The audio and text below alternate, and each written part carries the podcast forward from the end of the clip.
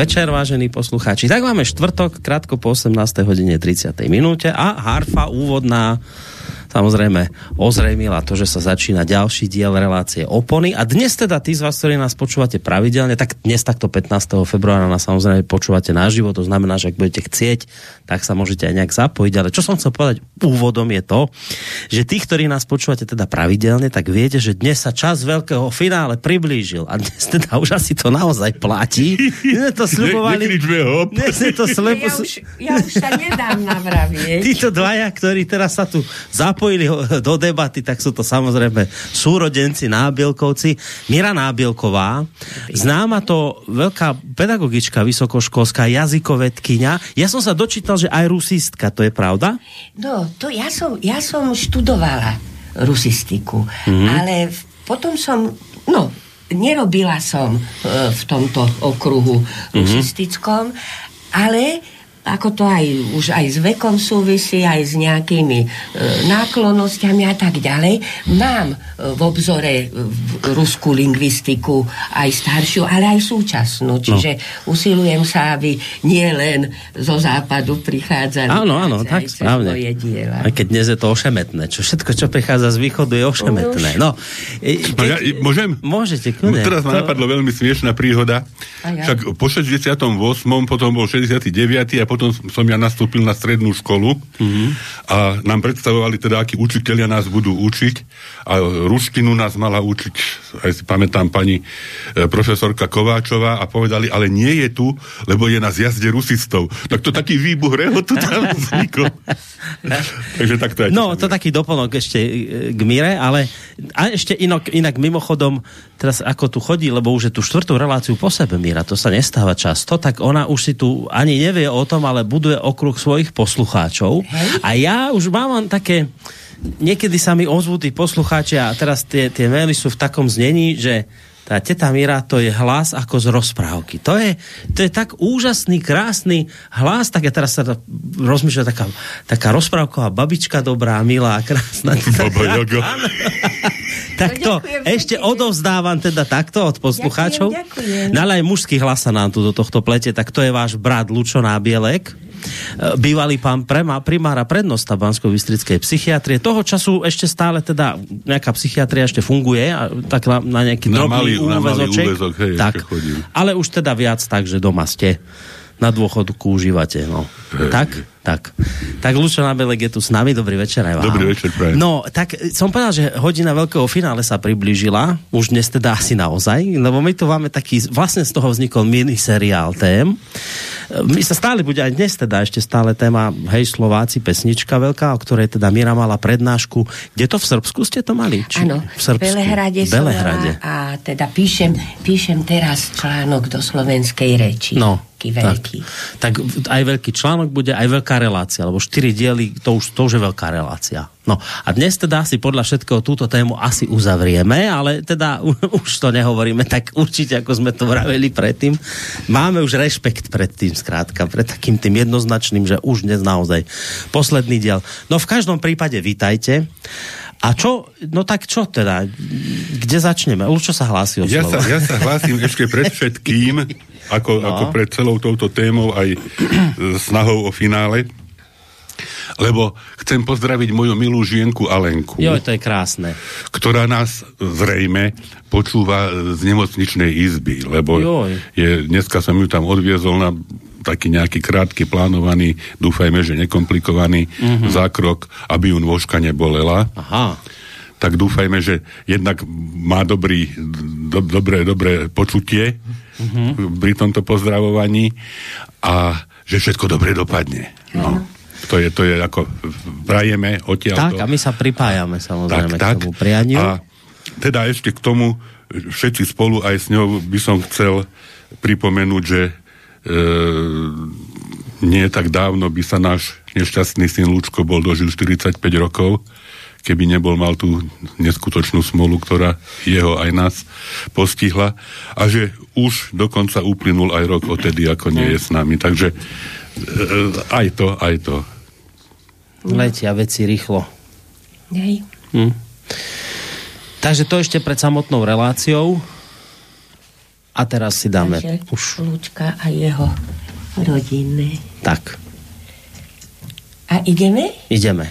Takže teraz sa zase hlásim ja e, k predstaveniu, tak ako, ako mm, teda býva to štandardné, nejaké slovo o obrázku a potom k názvu relácie povie Lúčo. No a však asi sa ľudia nemusú, nemusia veľmi čudovať, koho sme dali ako obraz, ako portrét a, na, a, a aký text sme dali. Pretože máme v tomto roku a ja to chcem aj zhrnúť alebo rozvinúť. Máme viacero výročí. Však jedno výročie je to, o ktorom hovoríme, o výročie vzniku piesne hymnickej slávy Céra. Ale... No, hej, Slováci. Hej, Slováci. Ale 10, už som sa, sama som už utekala. Ale 10 rokov predtým mm-hmm. vyšla Kolárová Slavicéra. A ešte potom 10 rokov po, hej Slováci, vlastne vznikla e, naša hymnická pieseň, ktorá a je naša súčasná štátna hymna, nielen národná hymna na Tatrov sa blízka. Hmm. Janka Matuško. Hej, že vlastne tri akože takéto... takéto, ako, sú, Hmm. ako máme osmičkové roky, tak toto máme nejaké štvorkové Hmm. roky v 19. storočí. No a e, ten citát, ktorý sme dali, vlastne ho vybral Lučo, je z záverečného spevu uh, Slávy Céry, ktorá, ktorá sa vyvíjala. Čiže uh, toto, tento text by sme v tom vydaní z roku 1824 nenašli. Pretože to je z 5. spevu záver zo spevu Acheron ako o slovanskom pekle. Hej? Hmm. Preto je tam, že peklo zrádcu. A Uh, je, to, je to však aj, aj tam vidno to, čo nebudem nejako extra veľa rozprávať o Kolárovi, ale vieme, že bol ako taký zvestovateľ slovanskej vzájomnosti v kultúrnej oblasti, že mal predstavu, že by sme mali uh, vedieť, vnímať uh, vo viacerých slovanských jazykoch ich kultúru, ich literatúru, že by sme mali si pestovať vzájomné vzťahy, uh, však z nášho hľadiska slovenského v tom jeho československom kontexte, respektíve tak sa jeho československý kontext ukázal ako nie živá cesta, ale ako nejaká slepá ulička, ale Uh, to neznamená, že to nebolo a nemalo to veľký význam. Mm. Hej, a tak ako som hovorila uh, v niektorej už predchádzajúcej relácii, že ešte možno aj niečo ocitujeme, tak ako Hviezdoslav, keď písal o, e, pri 50. výročí Tomášikovej piesňa, pripúšťal, že nebude znieť. Hej, že mohla by už aj neznieť. Mm-hmm. Ale, ale že ona už bola. Ona už priniesla veľa. Ona niečo spôsobila a, a teda a, a on vtedy hovorí, a, ale a keby aj, ale ona predsa ďalej znie. A fakticky to isté sa dá povedať aj o Kolárovi, o jeho diele, o jeho význame a akokoľvek, my vieme, že dnes žijeme v tom čase tých relativizácií a, a demystifikácií a racionalizácií, čiže e, o Kolárovi existuje veľmi veľa prác, e, však to má záujem, môže si poprečitovať, sú dostupné Uh, veľmi veľa máme dnes dostupného pre toho, kto sa zaujíma, chce si prehlbovať aj poznanie, možno aj cítenie. A čiže jedna línia uh, prístupu k Gukolárovi je taká, že ukazuje, aká, aká miera tak, to, toho, toho mýtu a mýtotvornosti je v jeho, je, jeho diele, jeho slávy dcera. Hej, že, lebo však tam je veľa faktov. On vydal, v, tak aj by som ešte predsa len povedala, ako vychádzali tie jednotlivé vydania. Čiže však ešte pred tým vydaním slávy dcery v 21. vyšli básne Jána Kolára. Potom pomedzi vyšli písne svietské lidu slovenského v Úžich, čo bola mimoriadne dôležitá vec, zbieranie a vydávanie ľudových piesní. E, potom v v dvoch dieloch, čiže ešte aj potom neskôr, ale to všetko pred druhým vydaním Slávy Céry v roku 1832, ktoré, kde sa rozšírilo uh, z pôvodných troch spevov na 5. A on vydal tomto 32. roku aj výklad, vysvetlivky. Uh-huh. To, je, to je mimoriadne zaujímavé, pretože je tam naozaj istý súhrn jednak jeho videnia, ale aj faktov, na základe ktorých on svojou interpretáciou si budoval e, nejakú predstavu a práve aj voči tomuto smerujú rozličné výhrady, je, že teda nie všetko e, teda zodpovedá e, reáliám a teda tak. Ale, ale ako vravím, uh, zohrala Slavicéra uh, veľmi vážnu úlohu uh, nielen, alebo tak, aj v rovine E, básnickej, poetologickej, rytmickej, rozličnej, metrologickej, aby som to tak ako nejako zhrnula, ale aj v tej ideovej pre všetkých. To bolo to elegické distichon? Elegické distichon, to ale je? to, keď to si to... Aj zde leží zem tápče do kemím slzy ronícím. Tak, ale hmm. Bilo si povedal, ale tam je ešte zaujímavé to, Jako že on mal v rámci tých svojich predstav o optimálnej ľubozvučnosti, on v istom nemal slzy, ale selzy. Mm-hmm. Hej? Že, ale to, o Kolárovi by sa dalo strašne veľa hovoriť, ale toto, keď si to povedal, hej, že fakticky v tom čase uh, sa stretávali uh, ten, ten klasicistický prístup, uh, to časomie, s časomierou, to je napísaný predspev, mm. ale potom už znielky ďalej nie. Hej, že fakticky u ňoho sa, u ňoho sa e, stretávali aj rozličné tieto princípy vývinové v e, poezii československej, dajme tomu. No a teda, a teda pokračujem, že fakticky e, to, čo e, on e, znamenal aj v tom československom priestore, aj e, s tým príklonom respektíve udržiavaním češtiny, e, respektíve bibličtiny, slovakizovanej češtiny. To sa nám odráža aj u Tomášika, však ako v e, tom jazyku mm. pôvodnom jeho básne, piesne. Čiže tak.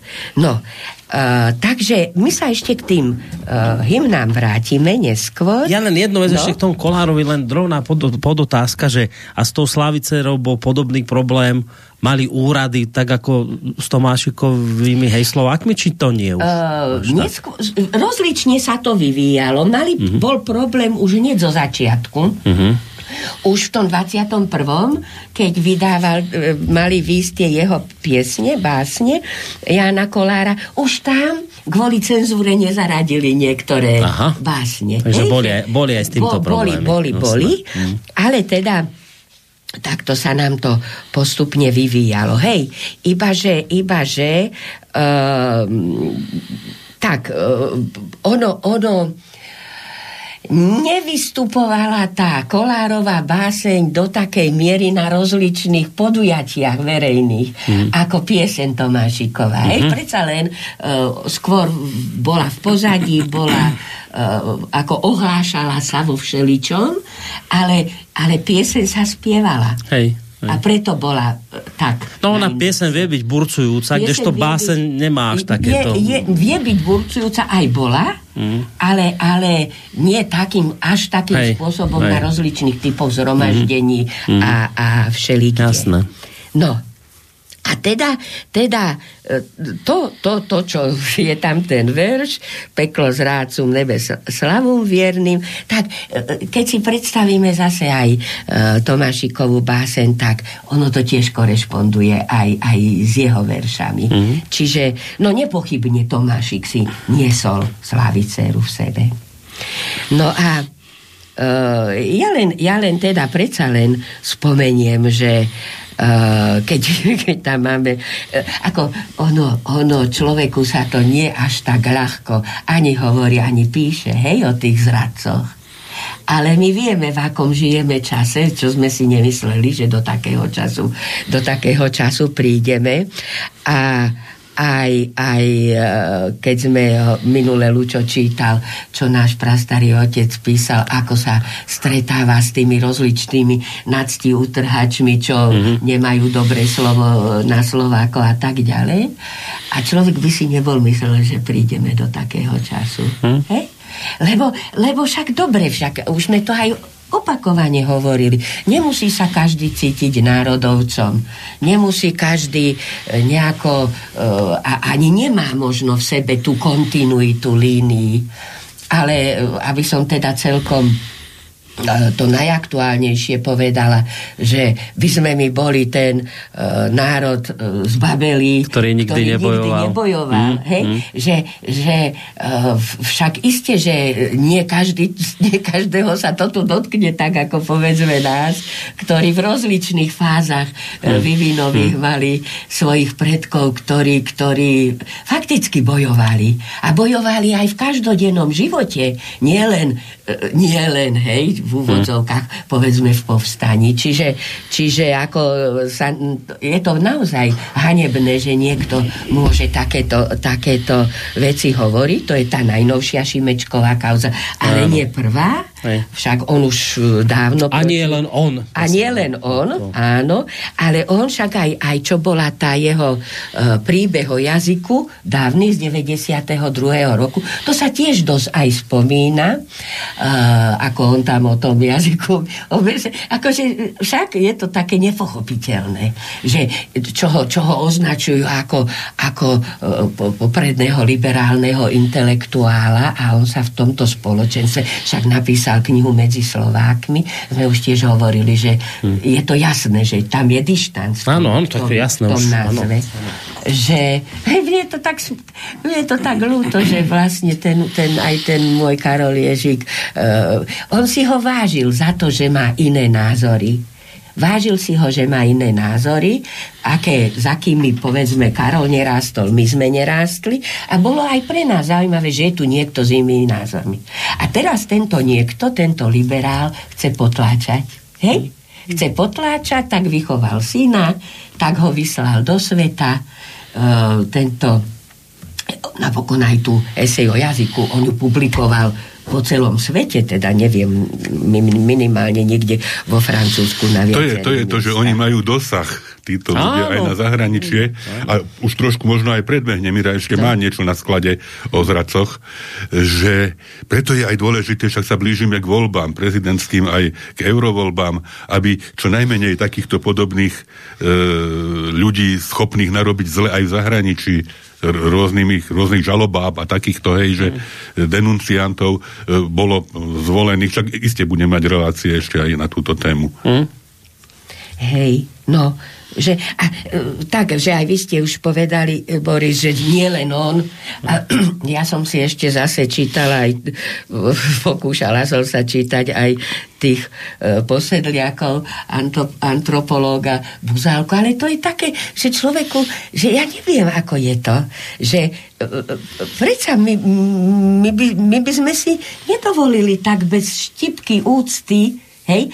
Môžeme protestovať a môžeme e, nesúhlasiť s ich nejakými e, takýmito postojmi a vyjadreniami, ale on bez štipky úcty povedzme k tým sedliakom, k tým rolníkom, že e, však my, my, my sme hrdí. Všetci sme e, postsedliaci naozaj, hej, že povedzme my s Mirou čo je možno na Slovensku aj nie v širokom, v širšom okolí, nie je celkom obvykle. Sme skutočne štvrtá generácia intelektuálov, teda vysokoškolsky vzdelaných ľudí, hej, ale ten piatý už bol sedliak, hej? Ako, pravda, že však... Áno, čak z čoho, z čoho mali uh, ľudia Že to začalo od sedliaka. Je pravda, že... A on teda, on teda tu píše o... Hej, že e, povedzme, že, že spojenie agrárny samozásobiteľ buzálku, akože však ako vyzerá to tak, tak, tak neutrálne, ale hovorí o hopkaní vodevo agrárnych samozám zásobiteľov. Hej, čiže folklór vlastne takýmto spôsobom, ako, no, nebudem sa do ňoho ani púšťať, ani nanášať, len to chcem povedať, že on teda vyzdvihuje tiež Šimečku ako toho intelektuála vedúceho liberálneho na Slovensku. No a, a teda to sú na jednej strane tí nadsti utrhači rozliční, však Šimečka vôbec aj, aj e, ľudí, ktorí e, tých, ktorí vyniesli istú uh, gener, nie generáciu, ale uh, strany do vládnych pozícií, tak fakticky nie len lúzov, ale aj fašistami nazýva. No. A teda, teda ešte nevieme čím všetkým, teda vieme. No a tí zradcovia, tak e, v podstate môžeme spomenúť aj to právo veta, hej, napríklad. No, no, no, no áno, že no. sa nám to podsúva z istých kruhov, že to je to najlepšie, čo sa nám môže pritrafiť. Čo je to, prísť čo sa nám môže pritrafiť? Že prísť lebo... právo veta je pre naše dobro, predstavte si. No. A, a fakticky, ako vravím, že, že to národné, to národné takýmto spôsobom posmievané. Ja som mala okolo seba aj v Prahe e, osobnosti, môžem povedať, rozličného typu. Na jednej strane, povedzme, e, Rudolfa Chmela, hej, však mhm. vieme áno, áno, všeličo aj o jeho... Aj o, osobnostnej o, integrite. O to osobnostnej integrite, ale vôbec o, o smerovaní, keď on fakticky e, nacionalizmus z, zrejme s, s tým negatívnym videním vníma ako teda výrazné ohrozenie e, liberálnej demokracie, aj keď, e, ja to chcem povedať, že taká práca e, vlastne aj v poznaní národnej kultúry, akú on vykonal a aká, ktorá je dostupná, že to je niečo také obdivuhodné, ale nie každý ide proste sú ľudia, ktorí idú iným smerom hmm. vo svojom nejakom vnímaní. Ale mali sme vo svojom e, najbližšom okolí aj profesora Alexandra Sticha, ktorý e, vlastne národné, ako nacionalizmus, ale bez toho, bez toho negatívneho vnímania, vnímal ako niečo, čo ležalo v základoch jeho vlastného duchovného vedeckého etosu, čím sa zaoberal a čiže vlastne vnímal ako niečo veľmi dôležité otázku kontinuity národnej kultúry a jej nositeľov. To je niečo, čo my tu priebežne demonstrujeme. A e, teda zamýšľal sa E, nad hodnotou nacionalizmu ako identifikácie s národným spoločenstvom, ako seba uvedomenie človeka, nájdenie jeho miesta v zmetku modernej spoločnosti a teda nelahostajnosť k tomu, odkiaľ pochádza, k čomu ho viaže tradícia a čo môže ovplyvňovať. Čiže aj my chceme nejaké slovo teda ešte povedať. Takže, no. A naposledy, e, tá, tú poslednú reláciu sme nazvali vyhodenci a budeme o tých vyhodencoch 19. storočia ešte hovoriť v ďalšej časti, ale tu na tomto mieste chcem povedať e, vo vzťahu k týmto liberálom, našim v úvodzovkách. v úvodzovkách. Koľko však e, aj, aj vy viete, Boris, aj vy viete, ako ste de facto uh, vytvorení z rozličných spoločenstiev a, a ne, nedopúšťaní tam ani, a, ani o nám, ale ako sú rozliční ľudia aj zo svojich vysokoškolských pracovisk, mm. uh, na jednej strane celkom prepúšťaní, na druhej strane nejako postupne, ako takým e, postupným nejakým procesom. E, niekoho utrápia, takže sám podá výpoveď ako pán Dinuš kvôli Blahovi. E, no však ne, nejdem, nejdem spomínať. Ďalšia vec je pove, povedzme rušenie, respektíve zámer rušenia e, katedry slovenských dejín a tak ďalej. No. A, a, ale na druhej strane sú zaujímavé veci, že sú ľudia, čo sa búja, čo sa aj súdia. Mm. Ako napríklad profesor Drulák mm. vyhral súd. Ako ho prepustili z práce a ide sa súdiť aj docent Čevčík, to pre českých našich aj poslucháčov, ale aj, aj pre slovenských, že, že uh, no, že, že, že v zásade ide o to, že nám treba vzdorovať. Hm. Tak. Však. A preto, a preto sa obraciame, preto no? sa obraciame aj ku Kolárovi. A teda, čo chcem ešte povedať, že uh, sú rozličné výzvy v týchto dňoch. V súvislosti s Kolárom aj výzva za ustanovenie, odsúhlasenie Medzinárodného dňa slovanskej vzájomnosti e, ako 29. júla, čiže v deň jeho narodenia, e, sa narodil v roku 1793, ale včera Hej, že 14. február, že e, to zase e, Eduard, Eduard Chvelár vyzývam Národnú radu, aby vyhlásila 14. február za pamätný deň slovenského jazyka v súvislosti s kodifikáciou. Mm-hmm. Takže, takže odkiaľ ide, odkiaľ a kam ideme však? No, dobre, takže, takže tak, asi Dobre. z mojej strany. Tak zapamätali sme si, že vzdorovať treba. No dobre, dobre, Miročka si to, dobre si to povedala. No na mňa ostalo teda to vysvetlenie názvu Zachrániť svet. No trošičku to súvisí, tak začnem tak aj, hádam sa zase vrátim k, k, k pôvodnému. No súvisí to aj s rozhovorom e, Vladimíra Putina s Takerom Carlsonom, kde teda kto chcel počuť, tak počul. Rezonovalo to v človeku, že tu možno už ide naozaj o záchranu sveta a kto to nebude dobre počúvať, tak bohužiaľ možno stiahne so sebou aj, aj druhých. A e, napadlo ma, Boris, nedávno sme tu e, spomínali knihu dovolím si povedať, že spolupracovníka Slobodného vysielača Jeffreyho Zaxa. Hej, že pohnúť svet, alebo pohnúť svetom, teda to move the world, kde Sachs vlastne sprítomňuje slávny Kennedyho mierový prejav z 10. júna 1963 a vlastne nadvezuje práve na úsilie Kennedyho v poslednom roku života o pozitívny mierový vývin vzťahov a zdôrazňujem, trvalých bezpečných mierových vzťahov. Hej, to, to bezpečné mierové vzťahy nemôže byť jednostranné. Hmm.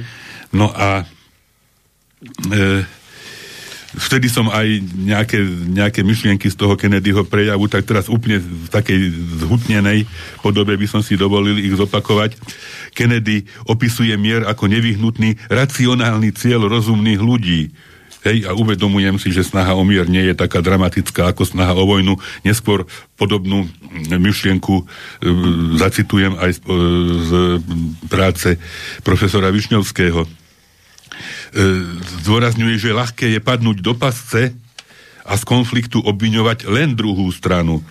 A je ľahké padnúť do pasce trvania na tom, že iba protivník by mal zmeniť svoje postoje a správanie. E, ďalej hovorí jasne, že nesmieme vnímať konflikt ako nevyhnutný, prispôsobenie sa ako nemožné a komunikáciu ako nič viac než výmenu hrozieb. Zdôraznil význam priamej komunikácie medzi oboma protivníkmi. Povedal, že si bude vyžadovať väčšie porozumenie medzi sovietmi a nami a zvýšené porozumenie si bude vyžadovať zvýšený kontakt a komunikáciu.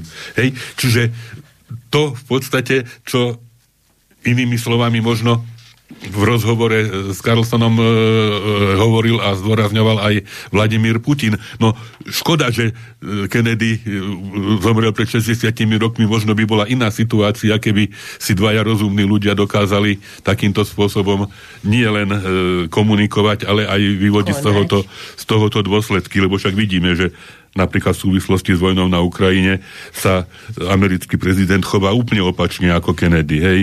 Očierňuje e, Putina, jeho administratíva definovala vojnový cieľ ako oslabenie Ruska, odmietol čo i len priznať a už vôbec neriešiť tie vlastne hlboké bezpečnostné obavy Ruska. Hej. Čiže tá, tá to komunikácia... Všetko, čo, o čom hovoril Putin. To je presne, presne to, o čom hovoril Putin a čo Kennedy pred 60 rokmi jasno zrivo vystihol, že bez toho toto nepôjde. Hej, čiže to bola taká prvá odbočka, no a teraz taká možno trošku úsmevná. Už sme tu tiež spomínali uh, Arestoviča, hej, teda to bol vlastne e, poradca kancelárie prezidenta Ukrajiny. Nie príliš dlhom období od decembra 2020 do januára 2023, kedy ho v podstate vypočkali. Ale čo je zaujímavé, milý Arestovič nie tak dávno v novembri 2023 oznámil, že bude kandidovať v nasledujúcich prezidentských voľbách na Ukrajine za novú Arestovičovú stranu s platformou ukončenia rusko-ukrajinskej vojny, tým, že Rusko získa kontrolu nad územiami Ukrajiny, okupovanými Ruskom a potom niekedy vrátenie ukrajinskej kontroly po čakaní na zmenu režimu v Rusku pri súčasnom zabezpečení národnej bezpečnosti prostredníctvom členstva Ukrajiny v NATO. A v decembri koncom roku povedal, že Ukrajina sa musí obrátiť na Putina s návrhom na mier a tiež, že Ukrajina sa musí spojiť s Ruskom, aby podala spoločnú žalobu proti Západu. Hej, to, sú, to sú veľmi vážne. To povedal Arestovič? To povedal Arestovič, že, že, že Čiže veľmi e, zvláštna veľ, veľmi zvláštna figúra. Mm. E, sú aj také interpretácie jeho jeho prežívania, hej, však za normálnych okolností by ho e, ukrajinská tajná služba je kdekoľvek e, zlikvidovala, hej, a nemal by šancu, že on je vlastne tiež jeden z chránených, možno budúcich mm. e, náhradníkov pre prípad zmeny situácie, zmeny nazerania. Takže možno aj tá druhá strana, tá americká strana si chystá, lebo povedzme, že Zelenský a ďalší sú skorej kone demokratov, kým tento Arestovič by mohol byť jedným z koní E, republikánov, mm-hmm. o ktorých sa očakáva, že v podstate sa dostanú k moci. Hej. Takže to je taká zaujímavá úvaha. Aj keď zaujímavé, len taký drobný doplnok, že zaujímavé, že práve dnes Putin vyhlásil, že skôr by chcel toho Bidena mm-hmm. ako Trumpa, alebo že Trump je pre neho dosť nečitateľný a ten Biden je predsa len stará politická. Tak Biden je čitateľný absolútne, hej. Aj z toho by som povedal iného ako politologického a politického hľadiska. No a teraz e, návod alebo výzva E, Arestovičova, ako lebo nejdeme teraz rozoberať ten rozhovor, hej, to hej, myslím, že dokonca neviem, či nemá, nemáte zajtra na zajtra reláciu s Vedom Chmelárom, no. takže do toho nejdeme, ale tu je e, odporúčanie Arestovičové, ako sledovať Putinov rozhovor, neviem, či tu už niekedy odznelo. Neviem. To... Tak, tak čujte, aj berte na vedomie. Poprvé, určite napíš, že ti bolo navracanie i hneď pred, počas aj po. Po druhé, určite napíš, že by si sa iste nepozeral, ale si špecialista a tak je to tvoja odborná zodpovednosť. Po tretie, určite napíšte, že Putin je prázdne miesto, jeho výroky nič neznamenajú a preto ste ho dve hodiny života starostlivo rozoberali s ceruskou v ruke. Po štvrté, nezabudnite napísať, že Putin vyjadruje mimoriadne škodlivé myšlienky, ktoré by mali byť zakázané, aby neovplyvňovali vedomie ľudí, preto teraz píšete tento príspevok, aby ste ľuďom podrobne povedali, čo tam presne povedal. Po piate, musíte napísať Putin s malým písmenom a že už dávno zomrel. No a po šiesté, nezabudnite na bod 6, choď zrkadlu, pozri sa do očí a pomaly a zretelne povedz. Som pojebaný zasran, zbabelec, neschopný jednoducho slobodne zdieľať svoj názor bez obrovskej hromady falošných a protihodných seba ospravedlnení. No. Tak toľko, prosím, odporúča Michail. Citát, ale... No. Michal, nie Michail, ak sa volá. Alexej. Alexej. Alexej? Ale Michajlovič. Mikolajovič. O. Oleksi, no hej, po, po ukrajinsky Oleksij hm. Mikolajovič Arestovič. Takže ďalšia vecička, ktorú som chcel k tomuto, lebo ja sa postupne dopracujem aj k tomu, čo chcem povedať. No nie tak dávno sme, alebo už aj dávnejšie, možno už aj, možno aj 10 rokov bude, no nie mm. celkom, sme spomínali problematiku kultúry mieru. Hej, a sme teda, ja som aj nejaký blog na, to, na, na tú tému napísal. No a faktom je, že za posledné 10 ročie sme sa aj my, ktorí sme sa voči zásadám nejakého mierového spolúžitia ničím neprevinili, stali svetkami totálnej deštrukcie pomyselnej rovnováhy usporiadania svetových pomerov. Zmluvme v tých bezpečnostných, bezpečnostných oblastiach. Dôsledkom sú okrem iného masy utečencov z rozvrátených krajín a hrozba vojny, ktorá sa aj k nám bezprostredne priblížila, dokonca je už u susedov so všetkými hrôzami, ktoré vojna prináša. Takže aj tú ideu kultúry mieru musíme vnímať v tomto novom svetle a namiesto abstraktných fráz sa konfrontujeme s konkrétnymi obsahmi vo viacerých rovinách. Ide o predchádzanie konfliktov a napätia mierovou cestou. Ide o pestovanie vedomia, že len takáto cesta je možná, ak chceme prežiť. Hej, to už sa blížime k tomu, že zachrániť svet. Ide o kultúru mieru ako základ udržateľného života, predpoklad a podmienku rozvíjania všetkých ďalších humánnych hodnot vrátania ľudských práv, sociálnej spravodlivosti, slobody a demokracie. No a faktom je, že pestovanie kultúry mieru je dlhodobou záležitosťou. Vyžaduje si nie len zmenu civilizačných paradigiem, ale aj, a možno, zmenu v kultúre diskusie, hej, vôbec predpokladá, aby k nejakej diskusii vôbec došlo. Predpokladá to úprimné úsilie o vnímanie a pochopenie iných. To úprimné je mimoriadne dôležité. S ich názormi, záujmami, potrebami a aj pri ich rozdielnosti snahu o zmierlivé riešenia. A toto je nutné vyhýbať sa vytváraniu bariér medzi ľuďmi, ostrakizovaniu či označovaniu oponentov za nepriateľov. My opakovane sa stretli s tými snahami o dehumanizáciu, v podstate e, vytvorenie takého nepriateľa, že nie je, nie je hodný ani žiť, hej, lebo, lebo je takého prostredia, ktoré je pre niekoho nepriateľa nepri, nepriateľné. minimálne teda od toho roku, od 14. roku, no, hej? A, ale už do jednej miery aj predtým. Už aj predtým, samozrejme. No. To dlhodobo sa... No.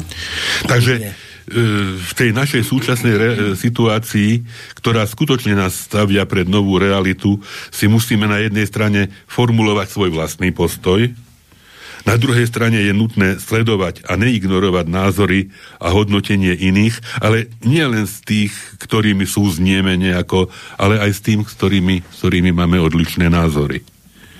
A trpkou pravdou, nadviažem, sú potom e, slova profesora e, Emila Višňovského, s ktorým mimochodom teda súznieme už e, pomerne dlhodobo a kontinuálne. Opakovane sme ho citovali aj v našich reláciách hovorí e, okrem iného, že čeliť realite vojny je oveľa náročnejšie, než akýmkoľvek rečiam o nej. Hm. No a potom v ďalších svojich e, prezentáciách zdôrazňuje okrem iného, že a to už sa týka bezprostredne e, vlastne vojny na Ukrajine, že je nutné čo najskôr zaceliť a to zaceliť v novej verzii vzťahov Ukrajiny a Ruska túto traumu Európy a celého sveta, tak, aby naplňala potreby a záujmy oboch krajín. Lebo ak by to tak bolo, tak žiadna vojna na Ukrajine nie je. Potom konštatuje, že problém je tak otvorený, že bez konštruktívnej kooperácie všetkých uvedených aktérov, teda Ruska, Ukrajiny, Spojených štátov, Európskej únie a Číny, sa nikdy nevyrieši. A čo je teda ten kľúčový fakt, súčasný stav bezpečnosti nevyhovuje nikomu. Hmm. Dokonca ani tým, ktorí by sa teraz mohli cítiť e, relatívne na koni, že dotlačili svojho veľkého globálneho súpera, teda Rusko, skompromitovať sa vojenským atakom. Hmm. No a potom má vyslovene e, článok, ktorý nazval e, kedy bude mier a teda na túto otázku sa snaží odpovedať, vychádza z toho, že to je známa známy poznatok, že vojna je pokračovaním politiky s inými prostriedkami. E, v politike ide o ciele a cieľ je požadovaný výsledok a výsledok je naplnený cieľ a vojna teda je jedným z tých prostriedkov, ktorými sa k cieľu môžeme dopracovať. Celá logika, logika takéhoto politického myšlenia spočíva v tom, že vojna sa pre každý takýto subjekt môže skončiť iba dosiahnutím cieľa, respektíve cieľom a až potom sa objaví možnosť na ukončenie vojny, ktorým je mier. Hej, čiže to je dosť komplikované. Navyše, ak ešte musíme sa snažiť chápať e, jednak okrem zdôvodniteľnosti a zdôvodnenosti cieľov aj otázku ich reálnosti. Mm. Hej. Čiže ak sa postaví e, cieľ, ktorý nie je reálny, tak vlastne ani ten mier nie je, nie je, nie je nejak vo výhľade. No a potom tu mm, formuluje vlastne ciele a reálnosť týchto cieľov pre hlavných aktérov, teda Rusko, Ukrajinu a NATO. a spomína aj Slovensko. A konštatuje, že aj keď sme priamým susedom Ukrajiny, naše národnosť, štátne politické ciele by nemali mať nič spoločné s akoukoľvek účasťou vo vojne, ktorú vedie náš sused so svojím iným susedom a ktorá nás priamo vojensky neohrozuje. Zahranično-politickými cieľmi Slovenska by určite mali byť mier, bezpečnosť a spolupráca so všetkými, čo majú takéto ciele a neohrojujú, neohrozujú nás. No a záver, bohužiaľ, je uh, známou kvadratúrou kruhu že zrážka rôznych aj protichodných cieľov je v politike bežná záležitosť. Patrí k politike. Riešenie protichodných cieľov vojnou však nie je bežná záležitosť. K politike patrí aj diplomacia a ďalšie nástroje problémov a konfliktov. A ak si to zosumarizujeme tak, poprvé, Politickým cieľom Ruska je neutralita Ukrajiny kvôli vlastnej bezpečnosti. Politickým cieľom Ukrajiny je členstvo v NATO kvôli vlastnej bezpečnosti. Politickým cieľom NATO je obrana pred Ruskom. A politickým cieľom Slovenska je mier, bezpečnosť a spolupráca so všetkými. Mier teda bude možný napríklad za podmienok, a bohužiaľ koho v takomto prípade zaujíma cena takéhoto mieru, Poprvé, ak zvíťazí niektorá z bojujúcich strán a porazí, porazí protivníka na hlavu. Po druhé, ak skrachujú všetky politické ciele všetkých bojujúcich strán, ktoré nakoniec pochopia, že musia vymeniť armády za diplomatov. A po tretie, ak sa presadí mierová politika krajín, ako je Slovensko a ďalšie, ktoré nemajú politické ciele, o ktoré by usilovali vojenskými prostriedkami. Bude potrebná priam neskutočná politická inteligencia a ohromná mierová vôľa na vyriešenie tejto politickej kvadratúry kruhu. Inak nad silami mieru zvíťazia sily vojny. No a bohužiaľ tá neskutočná politická inteligencia mm. Mm ako som spomínal, pred 60, 60 rokmi bol zavraždený Kennedy. No. Takže preto zachrániť svet, hej, e, takýmto spôsobom som to myslel a verme tomu, zase sa vrátime k starému Arestovičovi, že podmienkou, ako aj e, Kolár, aj Arestovič zdôrazňujú, je zjednotenie E, slovanských, slovanských národov a spoločné, spoločné pokračovanie voči iným, ktorí nám nie sú priateľsky naklonení. Hmm. Takže no. Tak. Tak toľko úvod k dnešnej téme, by sme mohli povedať, ne? Áno. úvod máme za sebou. A pomaly už aj celú reláciu, ale ešte nie. nie. I, i, ako s pesničkami? Ide teraz si? pesnička, si lebo sa nám hodí. A dokonca mám pocit, že dve pôjdu po sebe. Pôjdu dve po sebe, tak. sú to rovnaké, je to identická pesnička, sú kratučké, e, je to známa, neviem, Boris, či aj vám, ale ja, ja som úplne vyskočil z kože od radosti, keď som ju objavil.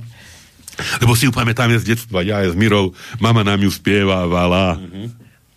A teda e, tá celá tá zostava tej piesne je okrem iného varovná, lebo sa volá, že keď sa vlci zišli, mm. ale aj radostná, lebo tí vlci sa tak doberajú si tam všeličo rozprávajú. Takže je to v podstate slovenská ľudová pieseň v spracovaní Eugena Suchoňa a jednak ju spieva zbor a jednak ju spievajú deti z Kovačice a z kade stade sme tu už mali tie jugoslovanské súvislosti a vzťahy. Takže e, táto dokonca je naspievaná v Bosne a, v Bosne a Hercegovine, hmm. v Sarajeve po slovensky. Aha, čiže, čiže dve verzie si dáme po dve sebe. verzie, ale Lúčo, keď si predstavíš, to by sme si fakt neboli mysleli, že raz budeme v takýchto súvislostiach púšťať tu. No, my sme si to spievali ako hmm. deti s mamou. Ale v iných súvislostiach, ako to je myslené dnes. Ako, ako detskú pieseň. Áno. Dobre, tak hráme.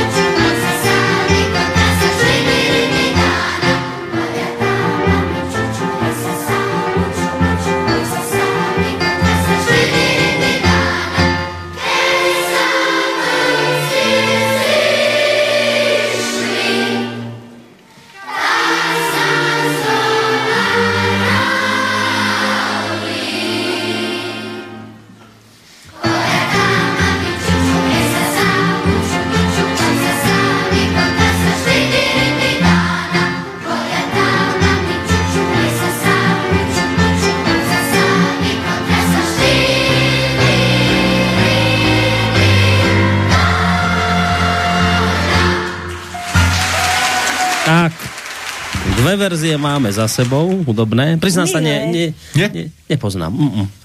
Ja som si myslel, že nebude. Hamba mi, ale mm, nie. Tuto sme si my nespievali. No dobre, tak čo? No pozeráme na ten čas, zase nám pokročil. Ideme, Myslíte, ideme, že to dnes ukončíme? No, áno, mali by dobre, sme. Dobre. A ja len v rýchlosti teraz poviem, vrátim sa k tej téme minulej vlastne, to je to, čo Tí sme vyhodenci. nedokončili, k tým vyhodencom. A fakticky, ak sa pamätáte, uh, keď vypočúval ten tí školskí inkvizítori svojich študentov na Bratislavskej teologickej akadémii aj na liceu, pýtali sa okrem iného, či poznajú pieseň Hej Slováci, či ju spievajú, aj sme si teda každého sa pýtali. A jedna z vecí, ktorú uh, teda vyčítali týmto študentom, že sa podpísali, hej, že si vlastne objednali uh, spevník Venček venček. A ja sa teraz len chcem krátko si dotknúť toho, čo sa mi vidí veľmi dôležité, aby sme si uvedomili, že aký význam naozaj zohrávala, zohrávali tieto národné piesne v tom uh, eh, 19. storočí a uh, ako, ak, v akej postupnosti my môžeme sa s nimi stretnúť. Mali sme tam minulé minule myslím, obrázok z toho Škultetyho spevníka, kde on aj hovoril, ktoré piesne v akej postupnosti boli postupne teda vyraďované aj z jeho spevníka a akým spôsobom však e, bolo aj, aj hrozilo ľuďom aj väzenie a všeličo. A teda našim študentom hrozilo vylúčenie e, zo škôl uhorských a aj sa to realizovalo. A tieto e, spevník, o ktorý ide, ktorý sa tam spomínal, to bol Venček, Venček národných piesní slovenských, respektíve takto, Venček slovenských národných piesní, ktorý vydal Karol Rupelt 1874. Už sme si hovorili, že jeho význam okrem iného bol aj v tom, že to boli notované piesne, mm-hmm. že sa k ľuďom ano. dostali piesne aj s notami a teda vyšli vo viacerých vydaniach. Pre nás je dôležité vydanie z roku 1884, pretože uh, ten uh, proces s bratislavskými študentmi bol v roku 1885. Hej? Ale pre nás je ešte dôležité si predstaviť to, čo sme hovorili, že v roku 1884 bola veľká oslava 50. výročia piesne Hej Slováci. Bola v českom prostredí, kam teda Tomášik aj vycestoval na základe pozvania všade pri vlaku ho daví ľudí hmm. oslav. Akože to je také neuveriteľne, také neuveriteľne dojímavé. A on teda aj, aj všade aj reagoval, sú aj dostupné aj tie jeho vystúpenia, kde čo hovoril. Hmm. A a teda uh, bola istá forma oslavy aj doma. Iba, že doma bola v tom čase horšia situácia ako v českom prostredí. Mm-hmm. Čiže, čiže uh, hneď tam aj čo písali aj, aj Česi, aj ten Rudolf Pokorný, že panslavistické rejdy, že takto to hodnotili a, a teda tak. Áno, čiže vlastne v 84. bola oslava veľká celoslovanská. Prichádzali telegrávy z celého slovanského mm. sveta. Akože to je, to je ako neskutočné si to naozaj čítať. A, a v 85. za objednanie Venčeka zborníčka piesní a za spievanie tejto piesne, respektíve vôbec nejaké hlásenie sa k nej, boli vyhodení študenti zo škôl. A teda sme si vraveli, že jedným z nich, však sme tam hovorili o tých uh, administrátoroch, organizátoroch, podnecovateľoch, jedný z nich bol aj náš starý otec. Prastarý. Prastarý otec. A teda jedným z nich bol aj Bohuš Hurban, uh, ktorý bol bratom Vajanského. A oni obidvaja, vtedy ste sa pýtali, čo bolo potom. Uh-huh. Oni obidvaja potom to odišli do Viedne, kde strávili rok a potom každý z nich odišiel niekam inám študovať, mm-hmm. čiže fakticky vyštudovali a náš starý otec sa stal právnikom uh, a všeličo už o starom otcovi nemyslíte. No ale ak môžem no, povedať, treba sa veľmi e, poďakovať e, Lesnickému a Drevarskému múzeu vo zvolenie, menovite pani Milanovej, ktoré v spolupráci s Lesmi Slovenskej republiky a s mestom Zvolen e, zorganizovali výstavu v zátvorke ne známe osobnosti Zvolena, kde práve aj e, úlohu a históriu, životopis, e, peripetie životné nášho prastarého otca Jana Vesela bolo možné zhliadnúť. Uh-huh. Tá výstava už bola ukončená začiatkom tohoto roku, ale stále je možné ju zhliadnúť a mala by tam byť v podstate natrvalo na radnici mesta Zvolen. Hmm. Dobre, tak, tak chválime. Chválime a teda nie len sa aj veselovci širšie, ale aj iní národovci, teda nie národovci, ale mm. osobnosti širšie. Osobnosti mesta zvolenské. No a teda fakticky to, čo sa stalo vtedy, v tom 85. roku nášho prastarého otca nezhatilo. Hej, šiel svojou cestou, mm-hmm. podarilo sa mu prejsť cez nejaké problémy a vyštudovať, pracovať a tak. Ale Inak dopadli napríklad Koloman, kostolný, ktorý bol tiež vylúčený, ktorého ktorý odišiel študovať do Prahy a tam spáchal samovraždu. Pretože mm. ani rodina mu nerozumela, rodičia nechápali, že, čo sa, čo sa, že, že ak by nič neboli urobili, tak, tak prečo ich vylúčili. Hej? Hej, hej. A Uh, napr- ja sa teraz len trolinku pristavím ešte pri tom Bouslávovi Hurbanovi, ktorý vyštudoval, stal sa orientalistom, filológom a takisto zomrel mladý. Zomrel v roku 1889, ak sa nemýlim. Áno. Tak. A, a e, v, jeho cesta uh, je aj nejakým spôsobom zachytená, ale aj tých ostatných študentov vyhodených. A to je zase tá zaujímavá vec, to len v polslove spomeniem, že uh, v tých väzbách na to južnoslovanské prostredie bol taký Eh, literát, básnik, eh, verejný, verejne pôsobiaca osobnosť Jozef Podhradský, najstarší štúrovec, hmm. ktorý fakticky patril ešte do generácie štúrovcov, však si ho ešte spomenieme neskôr a, a teda dožil sa až do 20. Eh, storočia a on napísal viaceré také skladby mysticko mesianistické, hej, alebo misionistické v zmysle, že misiu mm-hmm. má aj slovenský národ svoju v tomto svete a e, časti jeho e, takej celej nejakej e, štruktúry alebo viacerých diel, e, čo sa ako nazvali neskôr tragédia Tatry, tak v nich medzi ne patrí aj báseň Vyhodení študenti pri skale. Mm. A mňa to zaujímalo, pretože ja som tam stretla, to je inak veľmi zaujímavé, a jazykovo rozlične, a stretla som tam študenta Kolomana a som rozmýšľala, že či to boli, že či on vlastne nejako reflektuje túto kauzu, lebo sme mm-hmm. si hovorili, že tých vyhodených študentov v priebehu rokov bolo veľa na rozličných miestach. A teda to bol tento koloman kostolný, zodpovedá, mm-hmm. zodpovedá to, to tomu. A ešte, ešte len to spomeniem, že vlastne on napísal aj báseň, keď zomrel, uh, keď zomrel Bohuslav Urbán, on však všeli kde aj vo Vojvodine študoval a tak, napísal báseň Bohuslav Hurban, ktorá vyšla v slovenských pohľadoch roku 1889, len aby ste trolinku z tej atmosféry pocítili. Takže e, nejaké verše prečítam. Povie ti, chlap si bol, tak si ťa pochváli. Mládenče Tatry, mládenče vedy, s Bohom, s Bohom pri odchodu. A nahrať ma môjmu rodu, to hovorí on. Hej? Mm-hmm. Nahrať ma môjmu rodu. Však Hurbanovská rodina bola v tomto všetkom e, zaujímavá aj v súvislosti s tým panslavizmom, ktorý u niektorých mohol byť tým reálnym panslavizmom. Sme si hovorili, že ono to bolo všelijako rozlične. Čiže, čiže e,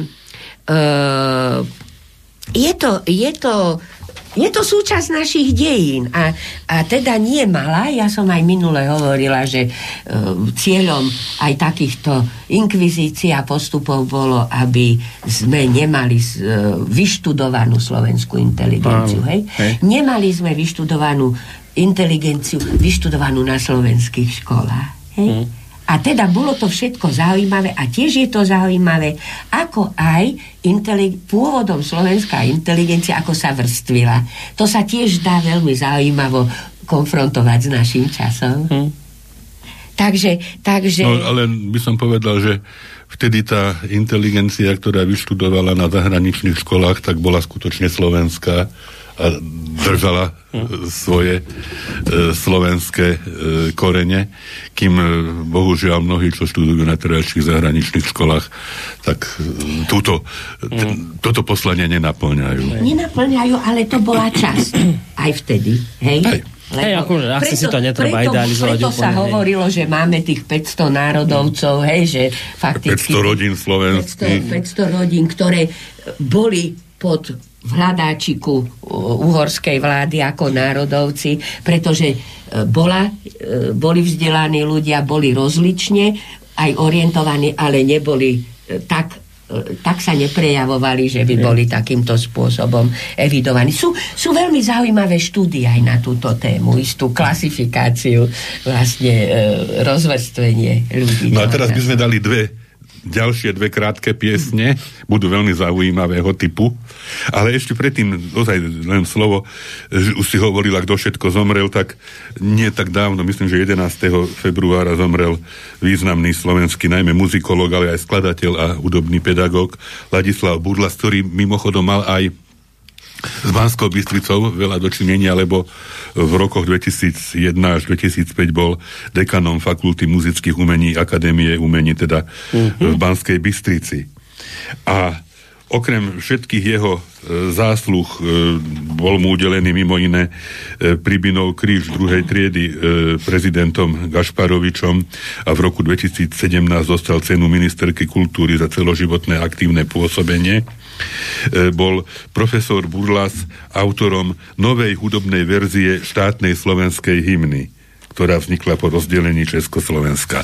Takže najbl- našimi najbližšími piesňami dvomi bude Československá štátna hymna a e, štátna hymna teda e, v verzii spracovaní e, profesora Burlasa. Ešte, ešte nepúšťajte, Boris, lebo len, len v polslove chcem e, nadviazať na toho podhradského, že fakticky inak e, však e, slovenská hymna slova Janko Matúška e, a a ani to nebolo celkom jasné, ako všelikomu sa aj, aj Kuzmánimu sa pripisovalo.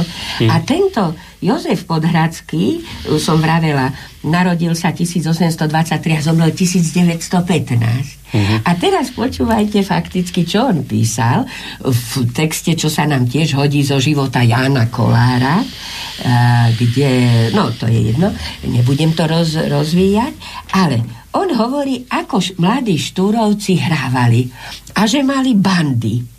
Sk- skopili sme sa v bandy. Jedna banda mala basu a husle, druhá gajdy a husle a tretia samé gitary s flautou. Gitarista primáš bol som ja. Jozef Podhradský. Mm-hmm. Solo flautista bol Janko Rimavský. Janko Matúška býval pri Frsten, ale v tej uličke od Palkoviča v treťom dome. Keď skladal svoju na Tatrov sa blízka hromidivo bývu a tak ďalej, musel som mu ju hrať na gitare. Hej, takže máme, máme ďalšie prepojenia. Neuveriteľné, že naozaj, že No lebo som to rátal, 92 ročný, teda, ak som to dobre zachytil tie roky. Dobre, tak hráme a budeme si trošku musieť pomôcť, lebo už sme. A, a je tam ešte toto, že fakticky, fakticky tá uh, harmonizácia uh, tej uh, štátnej hymny, slovenskej už, je trošku pomalšia, ako čo sme počúvali. Bude to počuť. Bude uh-huh. to mhm. počuť v československej uh-huh.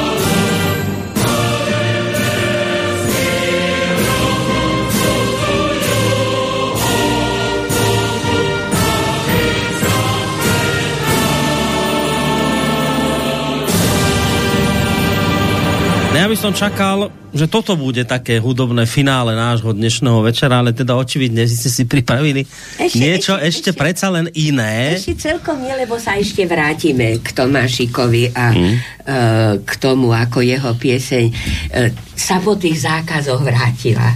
A však ono to som chcela ešte čítať z, tých aj trošku z tých telegramov, lebo tiež je to také dojímavé k tomu, aj to, čo človek nájde e, k tomu 50. výročiu. Ale my sme už aj spomínali e, teda spomínali sme viaceré e, hviezdoslavové piesne, aj ako dôkaz toho, ako teda Hviezdoslav už však predsa len ho vnímame ako Hviezdoslava, vnímal význam Tomášikovej piesne. A uh, v roku 1918 napísal Viezdoslav báseň Zvrtla doba s názvom Zvrtla doba. A my sme už aj hovorili aj predtým o tej intertextualite, o tom medzitextovom odkazovaní a názov tejto jeho básne odkazuje Kolárovi. Mm-hmm. Hej?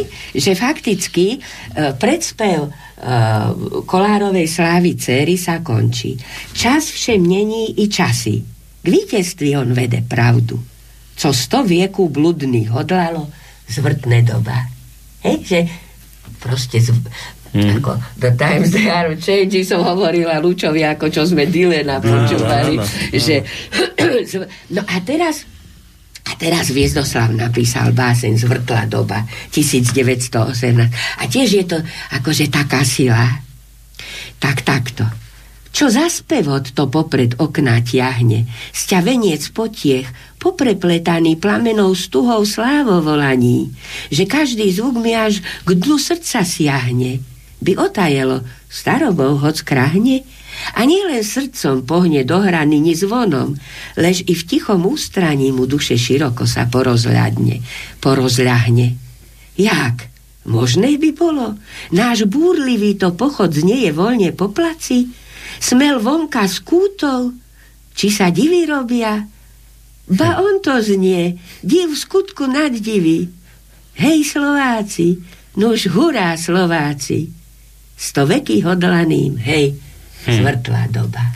Krásne. To Krásne. Ale naozaj veľmi pekné. Tak, čiže... Neveril vlastným ušam, že áno, že toto zrazu môže sa hrať. Hej, po, po, po, tom, po, po tých áno, zákazoch. po tých všetkých zákazoch. A, a, nie, hej, no. a, a tie zákazy piesne znamenali zákazy toho, toho, toho, toho áno, a toho. Áno. Že fakticky to bol len jeden z prejavov.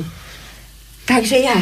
Tak, a teraz vážený absolútne finále. Mm bude to najskôr báseň e, Martina Rázusa e, 100 rokov, teda už sme sa dostali 100 rokov. 34. Od roku 1834 do roku 1934, čiže báseň k tému výročiu vzniku e, hymnickej piesne Hej Slováci, Hej Slovania. A potom na záver bude, a to je na želanie nášho poslucháča, opakovanie piesne, ktorú sme už hrali od skupiny Lajbach, až to človeka vzrušuje, hej, teda e, Slovania aj s textom Tomášikovým, aj slovinskom, slovinskom, slovinskom, podaní. slovinskom podaní. Takže najskôr Rázus a potom Lajbach. Mm.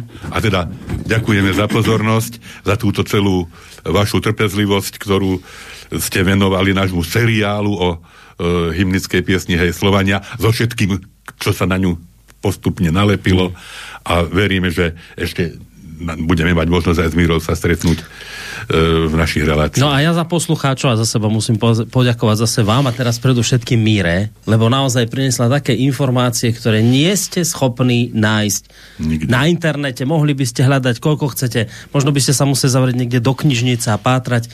Proste takéto informácie, ktoré vy ste sem priniesli, skrátka nemáte kde momentálne zohnať ľudia. Takže za to veľká vďaka, naozaj. A ja ďakujem a, a však, že človek má možnosť širšie ako napísať článok do odborného hmm. časopisu, pretože e, predsa len okruh poslucháčov je širší. A to chcem povedať, že uh, však to je, to je odborná práca. No je? Za tým je odborná je, práca. Je, samozrejme. Mm-hmm. To mhm. sú to musí byť e, obrovské množstvo času, driny, energie, všetko, čo ste tomu venovali, a pohľadať tie informácie. No ale keď to človeka baví, tak to tak. ide. No. Dobre, tak, e, takže mi, e, čo, Rázus. Najprv Rázus, potom Lajbach. Tak. Takže Martin Rázus 100 rokov. Vyšľahol oheň zo zeme, v nej žitia prasila. Vybúšil plameň z rodných prst, pieseň sa zrodila, posvetná, hrdá. Sto rokov šiel rodnáš nocou hlbokou. Sto rokov rinčalo do tmy od okov, sto rokov zažíhal srdcia hymn otrokov, hej Slováci, hej Slovania. A na ten zvuk hľa márne bijú, márne rania, zatne sa tisíc zrakov, tisíc rúk. Krížom sa oráč poznamená. Mať zdvihne decko k nebu na ramená, veď Blčia Tatry, horia diale, na Vltave, jak na Urale, na Vysle, modrom na Jadranu. Ruky sa tisnú, chlapi vstanú. Sme Slováci, sme Slovania. Tu búrka zhrmí divo besne. Drak stiahne drápy na zvuk hrdej piesne, však mraky vysia kliatby darom. Slovan len rabom vie byť, abo otrokárom. Stá rokov má rod ísť nocou hlbokou, stá rokov má rinčať do tmy od okov, stá rokov. O, dosť! Srdcia žhavo cítia, rodáci žime, však i doprajme si žitia, bo krivdiaci sa krivdám neubránia. A ty z nej, ty zvuč, hymna z mŕtvych stania, tyranom nazmar, nazdar otrokom. Hej Slováci, hej Slovania.